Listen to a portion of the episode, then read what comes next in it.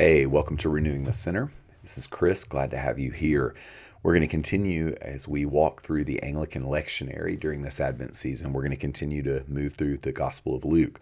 So I'm going to read a passage from Luke 12, verse 35. Jesus says, "Be dressed for action and have your lamps lit. Be like those who are waiting for their master to return from the wedding banquet, so that they may open the door for him as soon as he comes and knocks. Blessed are those slaves whom the master finds alert when he comes. Truly, I tell you, he will fasten his belt and have them sit down to eat, and he will come and serve them. If he comes during the middle of the night or near dawn and finds them so, blessed are those slaves. But know this, if the owner of the house had known at what hour the thief was coming, he would not have let his house be broken into. You also must be ready, for the Son of Man is coming at an unexpected hour." Peter said, "Are you telling this parable for us or for everyone?" And the Lord said, "Who then is the faithful and prudent manager, whom his master will put in charge of his slaves, to give them their allowance of food at the proper time? Blessed is that slave whom his master will find at work when he arrives. Truly, I tell you, he will put that one in charge of all of his possessions. But if that slave says to himself, 'My master is delayed in coming,' and if he begins to beat the other slaves, men and women, and to eat and drink and get drunk, the master of that slave will come on a day when he does not expect him, and at an hour he does not know, and will cut him in pieces and put him with the unfaithful. The slave who knew that his master, what his master wanted, but did not prepare himself or do what was wanted, will receive a severe beating. But the one who did not know and did what deserved a beating will receive a light beating.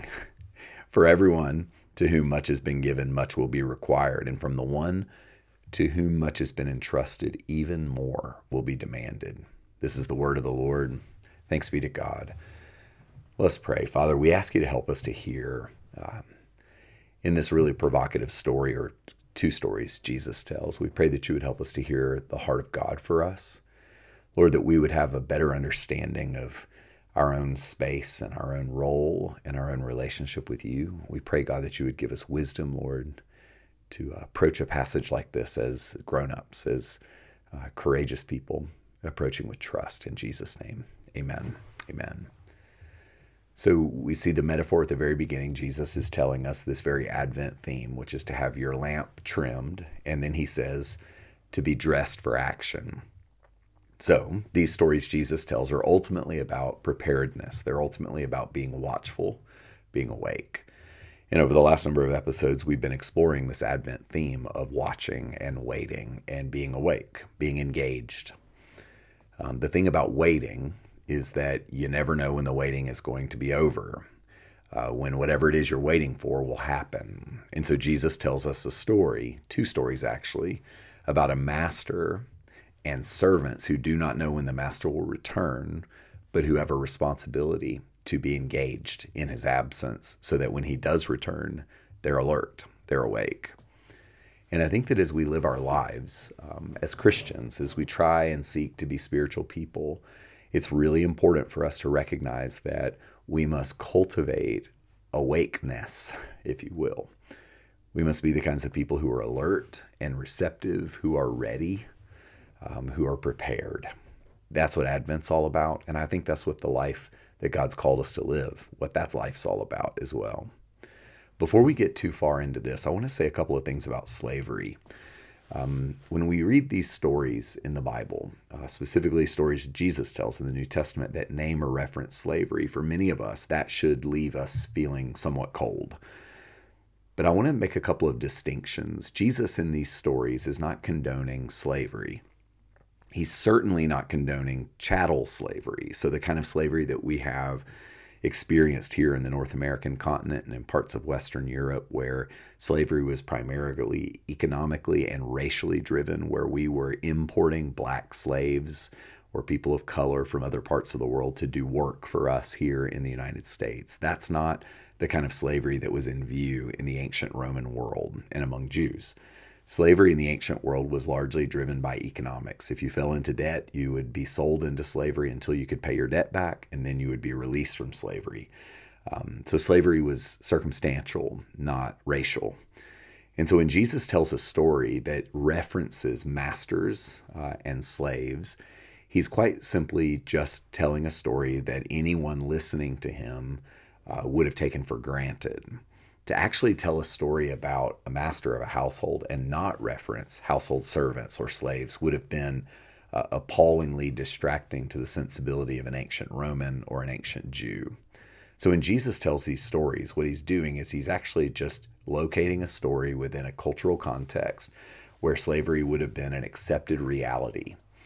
That being said, Christians in the early church were quite progressive when it came to slavery. We see Paul reference a runaway slave and a master in a book of the New Testament and call them brothers.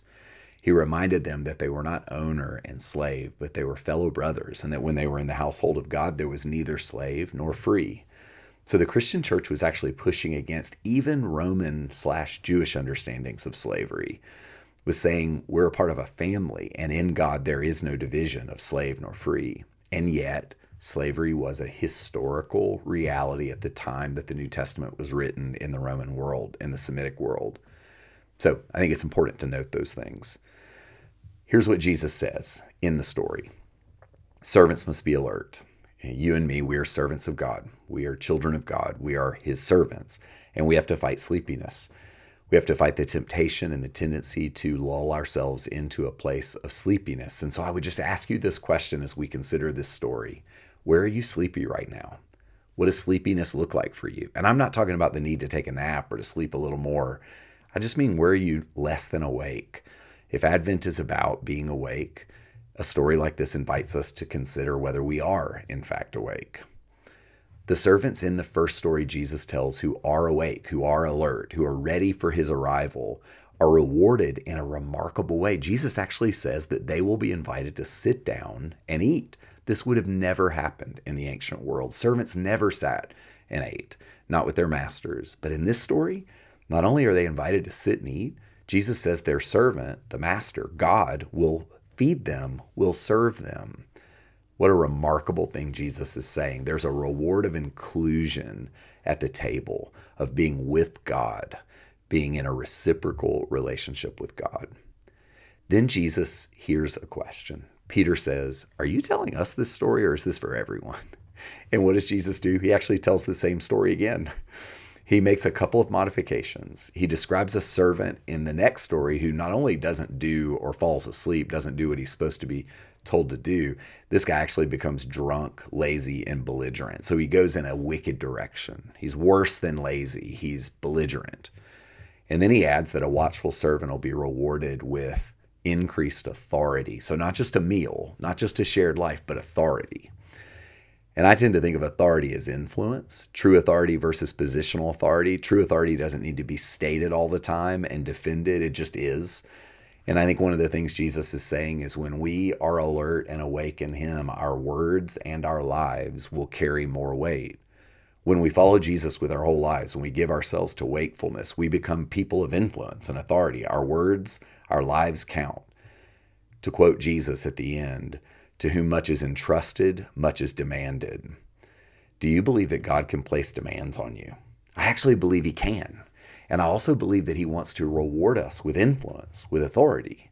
Not the kind of authority that we throw our weight around or we lord over people, but the kind of authority that means your life and your words count.